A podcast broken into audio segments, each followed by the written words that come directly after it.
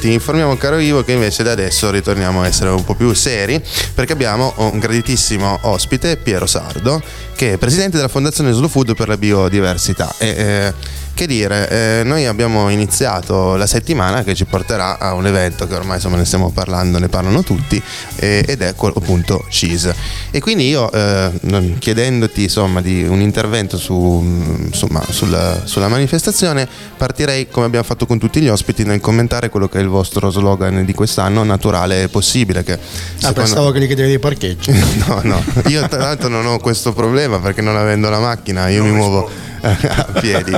Perché secondo me è naturale possibile, soprattutto nel periodo storico in cui siamo, è un messaggio molto forte, quindi ti farei partire da questo commento. Sì, è sicuramente un messaggio forte, anche se per qualcuno è un po' criptico, no? perché ehm, non capiscono bene cosa significa questo. La parola naturale è una delle parole più ambigue della lingua italiana, vuol dire tutto il contrario di tutto però dal nostro punto di vista vuol dire che non basta il ragionamento sulla filiera, cioè gli animali, benessere animale, allevati bene, nutriti bene, il formaggio fatto in ambienti idonei, stagionature in ambienti non refrigerati, cioè questo è il tema che ci ha guidati incisi in questi anni. Eh, ovviamente il latte crudo che è stata una delle prime battaglie importanti. Però, però alla fine di questo ragionamento sulla filiera ci siamo accorti che nel frattempo, in questi anni, sta dilagando l'uso di fermenti eh, selezionati, cioè fermenti che i, i, casari acquistano da delle multinazionali che li fanno, fanno fermenti ad hoc per ogni tipo di formaggio, cioè se io faccio la fontina trovo il fermento per la fontina, se faccio lo stracchino trovo il fermento per lo stracchino e quest'uso dei fermenti si è diffuso a macchia d'olio, un po' sotto i nostri occhi, non ce ne siamo accorti, cioè, diciamo la verità. Ehm, allora, il ragionamento è, se io utilizzo dei fermenti selezionati, cioè fatti da una persona che non, è, non fa parte della mia attività e del mio caseificio, io di fatto annullo la biodiversità che ho nel mio caseificio, perché noi abbiamo miliardi di batteri che ci abitano, non miliardi eh, abitano noi stessi, il corpo umano, la terra, i luoghi di lavorazione. Questi miliardi di batteri formano un mix di cui non sappiamo ancora bene eh, come interagiscano tra di loro, no? perché eh, sono talmente tanti, talmente tante specie. Però questo mix è unico e irripetibile, cioè è veramente un'impronta, sarebbe da dire un'impronta batterica, un'impronta digitale che caratterizza un luogo e un tipo di lavorazione. Se io utilizzo dei fermenti selezionati, cioè che arrivano da un altro posto, fatti apposta per quel formaggio lì, questi fermenti viaggiano come un'autostrada in mezzo a, una banlieue, in mezzo a, in mezzo a una favela, tanto per rendere l'idea, no? una favela brasiliana, per esempio, brulica di vita, tu fai passare sei corsie di autostrada e non è che le uccidi tutti, però sconquassi completamente l'ambiente. Comunque lo, lo, lo, trasformi notevolmente. Eh, lo, lo, lo massacri. Natura, diciamo, non, non, non è quello che era prima. Certo. Allora l'idea è di dire è possibile tornare a una produzione eh, invece che non utilizzi questi fermenti? Questa era l'idea che avevamo in testa. Allora ci sono ancora alcuni produttori che fanno formaggi senza utilizzare nessun tipo di fermenti. Non so, e cito uno storico che è il Bitto Storico Ribelle. No, loro fanno formaggi in alpeggio e non utilizzano nulla però va detto che i batteri lattici presenti nel latte, che sono indispensabili per fare formaggio, in questi anni sono crollati, ce n'è pochissimi.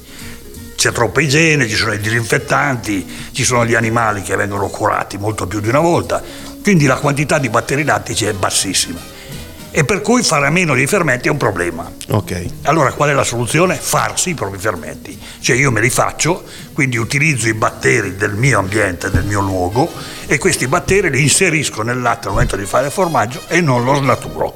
Ecco, ma questa è una cosa che può fare anche il, l'allevatore, diciamo, piccolo, quello che ha 10 vacche o è una cosa che comunque richiede un laboratorio, richiede delle strutture alle, alle Ass- spalle? Assolutamente no, lo può fare chiunque, cioè, è chiaro che è un lavoro in più, perché okay. stiamo ragionando di un lavoro in più. Eh, io faccio già il formaggio, mungo le vacche, lo salo, lo giro, eccetera, e poi mi fai fare anche i fermenti. Però c'è da dire una cosa, che eh, i fermenti selezionati costano, costano mica poco, eh, quelle okay. bustine costano. Se io me li faccio eh, è tutto risparmio. Quindi un po' di lavoro in più, però una caratterizzazione del formaggio straordinaria, con il bene e il male, eh, perché poi riconsegnando alla natura eh, i suoi percorsi ci sono anche gli ostacoli, gli incidenti, c'è qualche problemino, ma questa è la vita, cioè, certo, se certo. vogliamo la vita è questa, se vogliamo invece, ripeto, l'autostrada, sei corsie, che non ha più panorami, non ha più differenze, non ha nulla, scegliamo le bustine. Insomma, la metafora è chiara, eh? Sì, comunque chiara. sì, sì, è chiarissima. Abbiamo capito. Sì, ed e, e ci si rende conto che è un percorso veramente difficile vostro, perché vuol dire andare contro le abitudini che invece hanno caratterizzato l'ev- l'evoluzione commerciale e alimentare degli ultimi 40 anni. Eh sì, perché l'industria è obbligata a usarli. Se io compro latte, non si sa dove, da tutte le parti, Bologna, Romania, Germania, e, e lo pastorizzo, poi sono obbligato a usare i fermenti, perché se pastorizzo il latte azzero tutto Certo. e quindi sono obbligato. Quindi l'industria non può farne a meno, l'artigiano può farne a meno, l'artigiano che lavora latte crudo può farne a meno.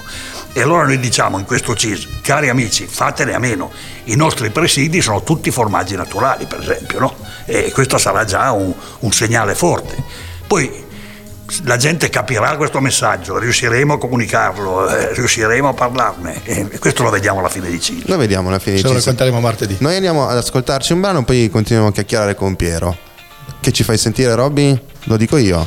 Long Train Running dei Dubby Brothers.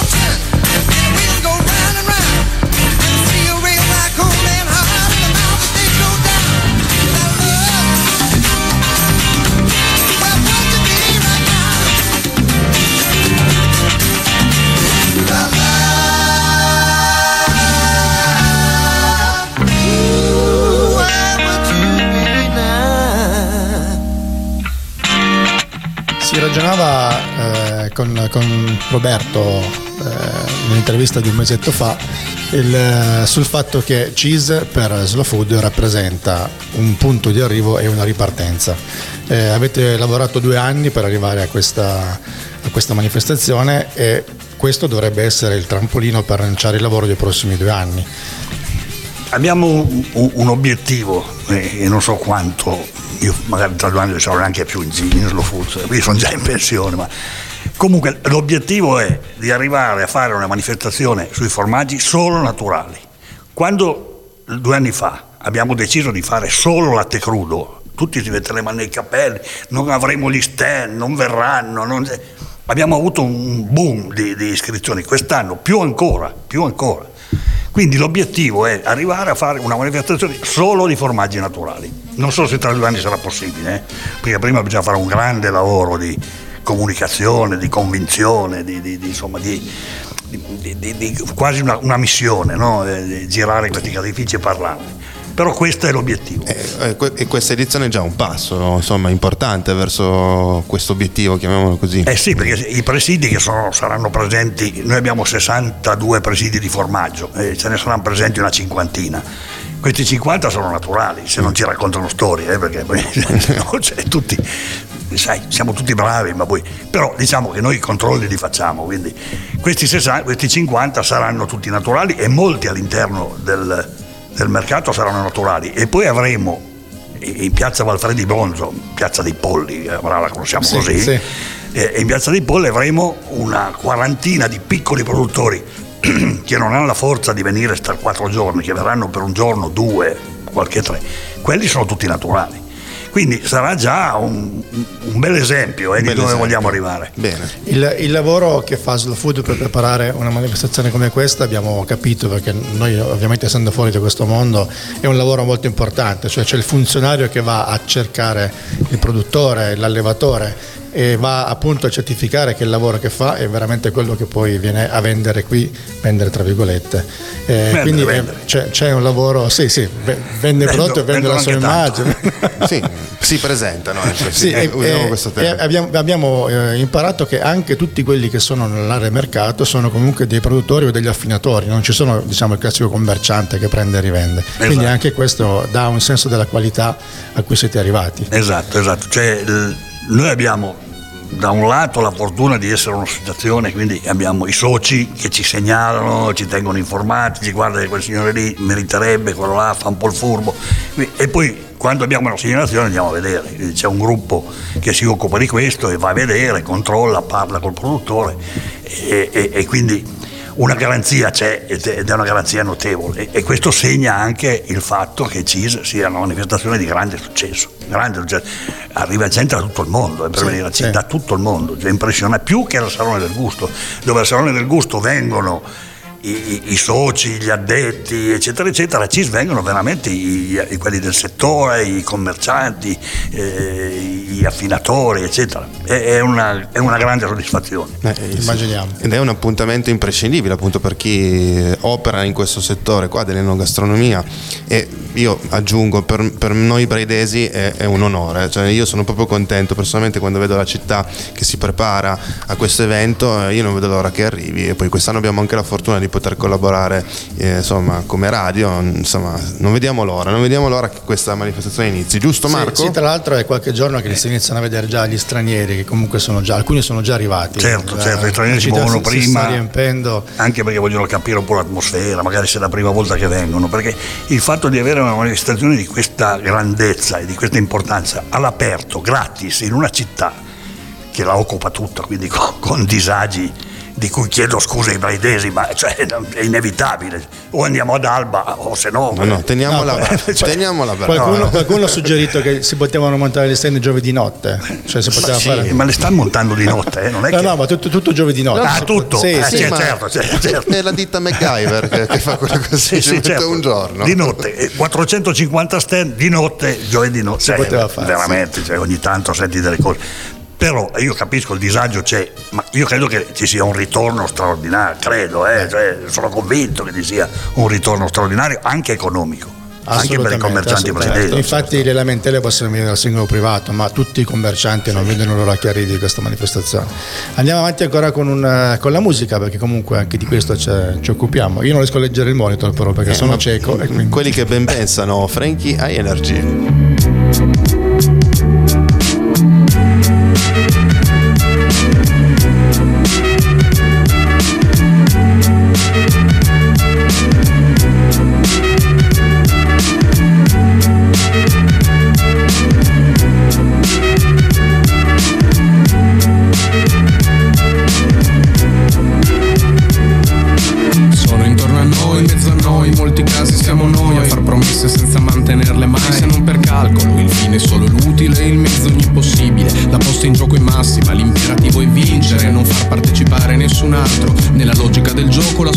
È essere scaltri, niente scrupoli rispetto verso i propri simili, perché gli ultimi saranno gli ultimi se i primi sono irraggiungibili. Sono tanti, arroganti coi più deboli e zerbini coi potenti, sono replicanti, sono tutti identici, guardali, stanno dietro a maschere e non li puoi distinguere, come lucertole s'arrampicano e se poi perdono la coda la ricomprano, fanno quel che vogliono, si sappia in giro fanno, spendono, spandono e sono quel che hanno. e sono intorno a me, ma non parlano con me, sono come me, ma si sentono meglio, intorno a me, ma non parlano con me, sono come me, Come le supposte abitano in blister full optional Con cani oltre i 120 decibel se nani manco fosse Disneyland. Vivono col timore di poter sembrare poveri Quelli che hanno stentano e tutto il resto invidiano. Poi lo comprano In costante escalation col vicino costruiscono Partono dal pratino e vanno fino in cielo. Han più parabole sul tetto che San Marco nel Vangelo. E sono quelli che di sabato lavano automobili Che alla sera sfrecciano tra l'asfalto e i pargoli Medi come i ceti cui appartengono Terra a terra come i missili cui assomigliano Tiratissimi si infarinano, s'alcolizzano e poi si impastano su un albero. Nasi bianchi come fruit of the loom Che diventano più rossi di un livello di Doom e sono intorno a me, ma non parlano con me, sono come me, ma si sentono meglio, sono intorno a me, ma non parlano con me, sono come me, ma si sentono meglio. Per sé, Dio per sé, mani che si stringono tra i banchi delle chiese alla domenica, mani ipocrite, mani che fanno cose che non si raccontano, altrimenti le altre mani chissà cosa pensano, si scandalizzano, mani che poi firmano petizioni per lo sgombero, mani lisce come olio di ricino, mani che brandiscono manganelli, che farciscono gioielli, che si alzano alle spalle dei fratelli, quelli che la notte non si può girare più, quelli che vanno a mignotte mentre i figli guardano la tv, che fanno i boss, che comprano class, che sono sofisticati da chiamare i NAS, incubi di plastica, che vorrebbero dar fuoco ad ogni zingara, ma l'unica che accendono è quella che dà loro le elemosine ogni sera, quando mi nascondo sulla faccia oscura della loro luna nera. Allora, torniamo in diretta. Eh, aiutami Piero, siamo giunti all'edizione numero di CIS eh, in questo momento mm, Eh, sfugge anche a me. È la dodicesima. Era il 12. dodicesima. La prima è Che non 97 sono a 24 90 anni ma 22 perché Ok, 97. 97. È stata, 97 è stata la prima, me lo ricordo, avevo 16 anni e facevo ragioneria e ci avevano chiesto volete venire a dare una mano a questa edizione di CISE? Noi ci chiedevamo cos'è CISE? E poi eh, insomma già la prima edizione ha, avuto successo e c'era un piccolo Botti che con i capelli già rossi che sono io che dava una mano insomma nei laboratori del gusto. Ma quindi sono passati eh, un sacco di anni la domanda che vorrei fare a Piero, eh, l'evoluzione di CISE, quindi siete partiti eh, con un'idea e l'avete portata avanti negli anni per arrivare a quello che adesso eh, state proponendo e volete continuare a proporre. Ma ti vorrei chiedere le tappe che hanno portato appunto a, Guarda, a questo. l- all'inizio, le prime due o tre manifestazioni, noi avevamo l'obiettivo di far conoscere il mondo dei formaggi. Al di là de- delle battaglie, che poi sono, ci sono arrivate battaglie, è una parola esagerata, ma insomma, ehm, noi dicevamo i, i- i- consumatori italiani di formaggio sono abbastanza sciovinisti, cioè mangiano quello di casa, gli è, è- già difficile, a parte il parmigiano, no? che il parmigiano si mangia dappertutto, ma i formaggi si mangiano quelli di casa propria. E noi ci eravamo detti, ma esiste un mondo di formaggi, pensate solo alla Francia, no? cosa, Certo. cioè, co- cosa c'è in Spagna, in Francia, in Grecia, lasciamo stare il nord Europa che hanno altre storie, ma... E quindi l'idea era facciamo conoscere questo mondo di formaggi, inneschiamo curiosità. E quindi io ricordo che con Gigi Piumatti ho fatto il giro della Francia prima che cominciasse proprio il Tour de France, a tu- da tutti i consorti per spiegare cosa subito, scel- hai subito scelto il pezzo più difficile. eh, No, vabbè, chi lo doveva fare? Cioè, qualcuno lo doveva fare. E quindi abbiamo fatto il giro della Francia a convincere questi consorzi a venire a Bra. E dice, Bra, dov'è Bra? Che ci siete? Cosa volete? Cioè, quindi Do- dovevi dire vicino ad Alba o no? Non l'hai detto? non, l'ho, non l'ho detto, non l'ho detto per patriottismo, ma però il, problema era che bisognava rompere il ghiaccio su una cosa dove non, non avevamo ancora fatto nulla. Cioè, ma sì, slow food, vabbè che... E sono venuti, eh, non tutti, ma insomma la- una bella maggioranza. Quindi la Francia è stata presente nel primo anno in modo massiccio, poi è stata la Spagna paese ospite, poi è stata la Grecia, poi è stata gli Stati Uniti, eccetera. Quindi questo è stato il primo momento. Poi il secondo momento molto importante è stato quando è cominciata la questione del latte crudo, perché sembrava che il governo italiano, adeguandosi a, una- a un suggerimento dell'Europa, quindi dei paesi anglosassoni, eh, volesse vietare i formaggi al al latte crudo e, e questo ci ha messo in allarme. Eh beh, certo. è, è stato dire ma come sai, il formaggio vietiamo la storia d'Italia, vietiamo il parmigiano, cioè, per dire, no? per dirne una. E allora lì abbiamo fatto due edizioni proprio incentrate su quello, su, su quella battaglia raccolta firme, abbiamo raccolto 250.000 firme, eh, mica una, e, e abbiamo fermato questa deriva, l'abbiamo fermata. Quindi Poi- a, a Slow Food dobbiamo, dobbiamo dare Anche, merito del fatto anche, che il anche. parmigiano c'è ancora perché io sono legato al parmigiano. No. Non mi toccate il parmigiano perché ma non credo che nessuno toccherà mai il parmigiano, dai, cioè 3 milioni e mezzo di forme, cioè, è un colosso. È un colosso con uno dei disciplinari più belli che abbiamo in Italia. Eh, quindi abbiamo fatto due edizioni centrate su questo, addirittura facevamo assaggiare lo stesso formaggio fatto a latte crudo e fatto a latte pastorizzato nello stesso caseificio dallo stesso casaro e chiedevamo qual è quello latte crudo e si sbagliava pochissimo, pochissimo. Quindi è stato un test decisivo. Poi ci siamo tornati l'anno scorso con gli stati generali del latte crudo per dire beh abbiamo concluso un percorso, segniamo anche una tappa, eh, abbiamo vinto insomma. L'anno dopo è cominciata invece un'altra grana, quella del latte in polvere, cioè altra questione.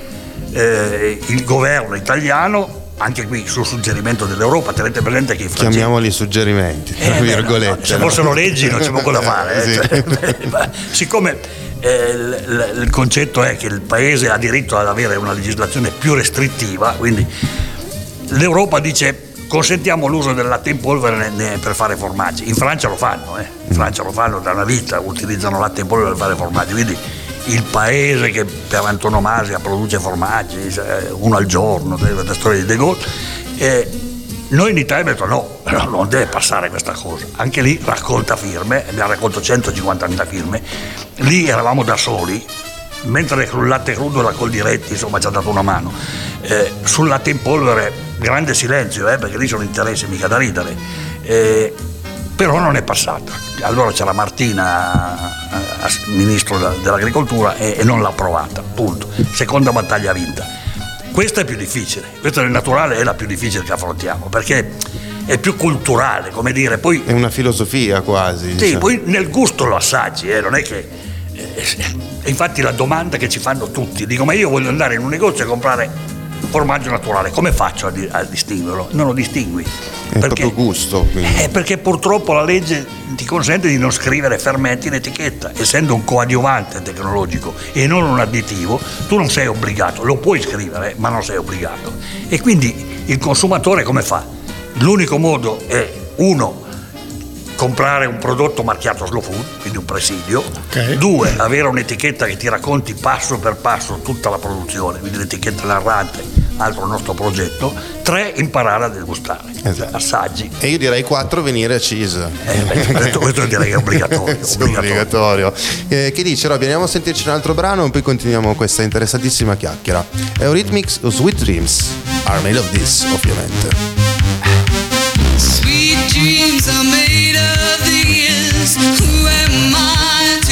sun.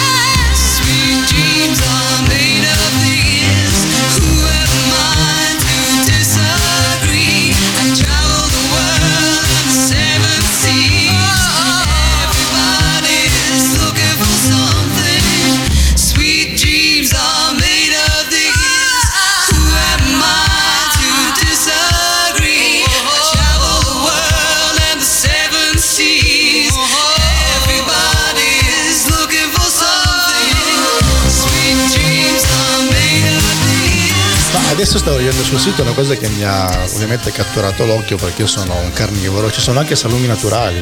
Eh già, non abbiamo parlato di questo. Siccome l'anno due anni fa abbiamo fatto questo assaggio di, di tutti i prodotti naturali, cioè pani, vini, salumi, salumi senza nitriti e senza nitrati, abbiamo detto quest'anno perché non diamo una spinta in più su questo tema dei salumi che interessava molto la gente. Allora avremo una dozzina di espositori. mh, con piccole bancarelle, ma insomma lì sempre tra il mercato dei polli e la casa della biodiversità. Quindi via Marconi. Diciamo, Via diciamo Marconi la parte, lì- la parte finale, quindi lì Ok. sarà la parte del naturale eh, al 100%. E questi 12 eh, espositori fanno salumi senza nitriti e senza nitrati. Altra questione eh, molto interessante dove- che, che affronteremo insieme al fatto dei formaggi naturali, perché c'è un piccolo problemino. Il problemino è che il nitrito è cancerogeno e noi mangiamo Beh. nitriti, cioè a, a go Teniamolo piccolo. eh, eh, piccolino, eh, cioè, poi quando parli con eh, i LASL, i veterinari, dici, eh vabbè ma sono obbligatori, ma come obbligatori? Non è vero che sono obbligatori, non è vero, si possono fare salumi senza nitriti. È chiaro che bisogna essere molto attenti, avere un'igiene straordinaria, stagionare un po' di più, insomma, alcune accortezze, ma avrete modo di assaggiare questi 12 espositori che sono un campione di questo mondo molto interessante. Eh beh, allora ribadiamo, naturale è possibile. Naturale a, possibile. a maggior ragione. Naturale è possibile, A maggior assolutamente ragione. sì. E quindi eh, non solo formaggi, quindi quella manifestazione cheese eh, ha tante cose eh, insomma, che possono interessare i visitatori, lo ricordiamo, dai vini alle birre, eh, Pizza e gelato. pizze, gelato. Puoi, puoi ripetere birre? Sai che io Birre. sono appassionato. Eh, mi, mi dicono della regia, puoi eh, aprire la bocca un po' di più quando parli. Perché mi dite che parlo tanto, allora oggi cercavo Vai, di fare solo... No, dicevo la salsiccia, Sì. ovviamente. Eh, ric- le bombette, dove ho visto le code più oceaniche che- di del- cui ho del- memoria. delle risse La da pizza, stadio. la pizza. La pizza, la la pizza. Insomma, ce n'è veramente per tutti i gusti. Tutto quel che succede a Cis non lo so neanche io, eh, no, veramente, cioè, c'è una marea di roba che succede tutti i giorni. Eh, ricordiamo ancora eh, insomma, i tanti volontari che quest'anno ce l'hanno ripetuto tutti, hanno fatto in modo di, insomma, di rendere la manifestazione ancora più precisa, puntuale, diciamo anche professionale, usiamo anche questo termine. Certo. Ehm, Eh, Piero, l'ospitalità dei braidesi, perché in molti hanno dato la- lo- l'opportunità agli espositori di avere un alloggio, Sì, una sì. sistemazione. Perché appunto arriva anche da lontano. Eh, mi sai dire quante nazioni sono rappresentate? 36. 36, quindi insomma. sono- Sì, sì. Tenete presente che molte nazioni verranno con dei non espositori perché i formaggi non possono arrivare. Ok. Tutto quello che è fuori UE non può essere venduto. Eh. Cioè, quindi i turchi, i bulgari, i romeni, i sudafricani non possono vendere i formaggi, se no ne avremo molti di più. eh, Sì, molti sì, più. sì. Certo. E verranno così a vedere, a curiosare, a contattare, a fare conoscenza, a approfondire il tema. insomma. Anche perché loro però possono comprare i nostri, quindi... Eh beh certo, ma poi portarseli in Sudafrica non è così semplice, però insomma Comunque, dai, Bra diventerà una città internazionale, più di quello che eh, già è, perché insomma... Grazie, quando- grazie al, al lavoro che Food in, sì. in tutti questi anni ha fatto con l'università, eccetera, ha reso questa città, almeno a nostro avviso, molto più interessante e piacevole. Eh beh, per tutte le belle ragazze che girano. Eh, vuoi dire, questo è il, è il primo vantaggio è quello. Poi non capiscono l'italiano, quindi puoi dirgli quello che vuoi. A, parte, a parte gli scherzi, è una Ma cosa veramente bella, siamo no? più noi che non capiamo le loro lingue ed è peggio. Quindi ci possono dire quello Esatto. che vogliono. Ok, è, vedi, è vedi probabile, subito. è probabile. Allora, eh, leggo eh, un, un brano che vuole essere un omaggio al nostro, al nostro ospite. Insomma, abbiamo avuto anche modo con lui di, di parlare. Insomma, insomma, tu hai qualcosa a che fare con la radio, ma l'abbiamo, l'abbiamo già, già ricordato. E quindi ti ringraziamo per essere stato qui. Grazie a voi, ci rivedremo a Cisa Ci, allora. ci rivediamo. Sarà un piacere e un onore. Esatto,